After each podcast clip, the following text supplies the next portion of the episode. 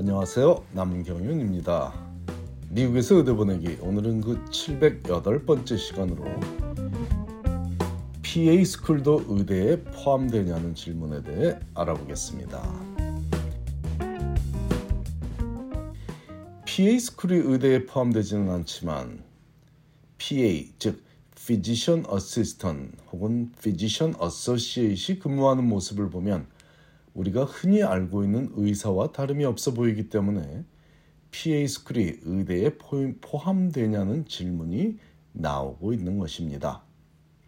그렇다면 의대도 아닌데 어째서 예일이나 스탠퍼드와 같은 명문 대학들도 PA 스쿨을 운영하며 PA 육성에 힘을 쏟고 있는 것인지를 이해하기 위해서는 PA가 도무지 무슨 일을 하는 직업인지에 대해 정확히 알아보는 것이 우선이기에 PA에 대해 전반적으로 설명하고 나서 PA School 진학에 대해서도 알아보기로 하겠습니다. 미국에서 PA 스쿨을 공식적으로 관장하는 기관인 AAPA를 풀어서 보면 American Academy of Physician Associates라고 되어 있습니다. 즉 PA는 Physician Associates의 약 자라는 의미이죠.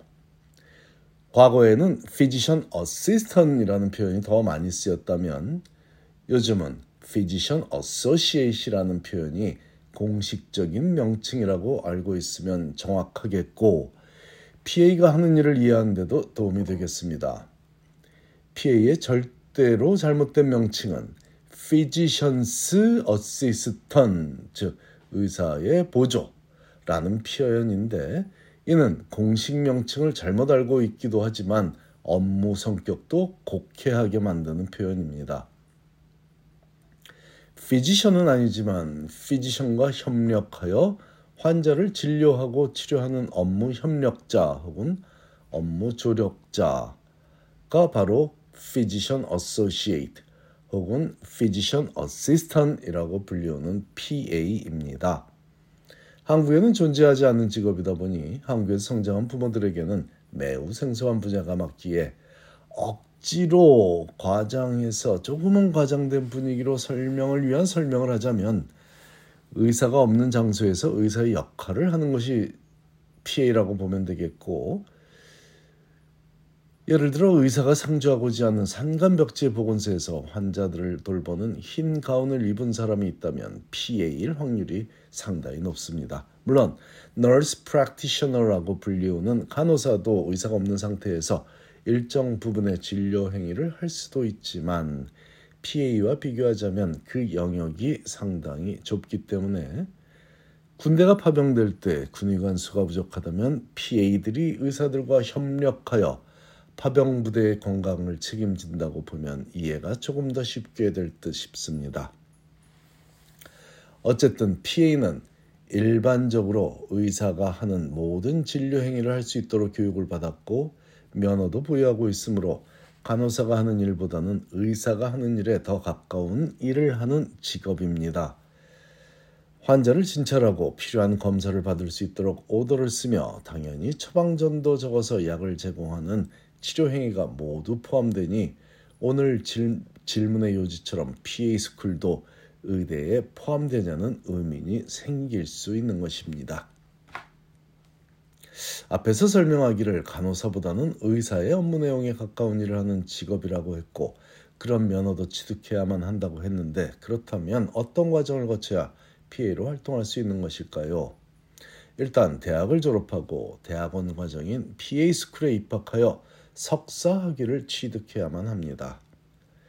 의대 입시보다는 수월하지만 2020년도 PA School 신입생의 대학 평균 학점이, 학점이 3.6 수준이니 치대 신입생들의 평균 학점보다는 높습니다. 하지만 그 숫자는 약 300곳의 PA School 전체의 평균이고 개별 PA스쿨에 입학할 수 있는 학점은 제법 편차가 크니 만일 3.6에 미치지 못한 학점으로 대학을 졸업한 학생이더라도 기회는 있습니다. 의대나 치대처럼 특화된 시험, 즉 MCAT이나 DAT를 따로 요구하지는 않고 일반적인 대학원 진학을 위해 보는 시험인 GRE를 보면 되고 그나마도 안 봐도 입학이 가능한 학교도 있으니 전체적인 분위기는 의대 입시와는 사뭇 다르고 치대보다도 수월하게 입학할 수 있다고 보는 것이 정확합니다. 약 300여 곳의 PA School 중에 가장 전통이 깊은 학교들은 듀크, 스탠포드, 예일 등을 들 수 있고 하버드 부속병원 중에 가장 유명한 MGH, Massachusetts General Hospital이라는 MGH는 자체적으로 MGH Institute라는 보건대학원을 세워서 간호사와 PA를 양성하고 있다는 점도 흥미로운 사실입니다. 즉 하버드 대학은 PA 스쿨을 따로 운영하지는 않지만 하버드 대학병원에서 근무할 인재는 자체적으로 양성을 하고 있다고 봐도 좋은 대목이며 그만큼 미국 의료제도에서 PA의 존재는 필수적입니다. 특히 PA의 장점은 physician처럼 한 가지 specialty에 묶여 있지 않고 유동적으로 각과에서 필요한 진료를 볼 수 있다는 점인데 특히 수술에 관련된 전공과에서는 수술실에서 First Assistant으로 수술에 참여하기도 하지만 수술 이후에 환자의 거의 모든 치료 과정을 담당한다고 해도 과언이 아닙니다. 아 물론 감, 지시 감독은 physician이 하겠죠. 비근한 예로 지난달에 현재 존스홉킨스 병원에서 pre-surgical training을 받고 있는 resident에게 resident, 제가 지도했던 그 레지던 학생에게 하는 일이 힘들지 않냐고 질문했더니 힘들고 어려운 일은 PA 분들이 다 해주시기 때문에 본인은 그리 힘들지 않다는 대답을 들었습니다. 일반적이지는 않지만 응급 상황에서 수술 의사가 부족한 경우라면 필요시에 설전의 도움을 받을 수 있다는 조건 하에 PA가 직접 수술을 집도할 수도 있는 제도적 장치가 되어 있으며 또한 긴급 상황에서 신생아의 변만을 도울 수 있는 기본 교육도 받은 상태로 학교를 졸업했으니 미국의 의료 현장에서 PA의 효용 가치는 대단히 높고 없애서는 안 될 전문 분야입니다. 학생들이 의대를 택하지 않고 PA 스쿨을 택하는 가장 큰 이유는 더 나은 삶의 질을 추구하기 때문이 대부분이더군요.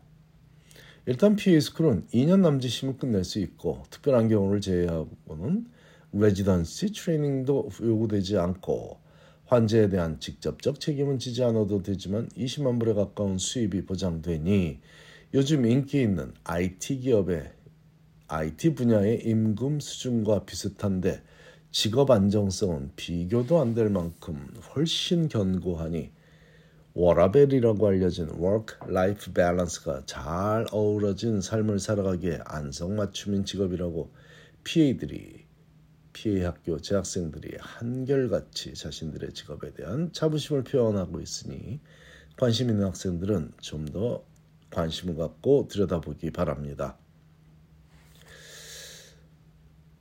하지만 입학이 의대보다 쉽다고 했지만 환자와 직접적인 교류를 해본 클리니컬 아워가 1000시간 이상 요구되는 학교가 제법 많다는 점은 간과하지 말아야겠습니다.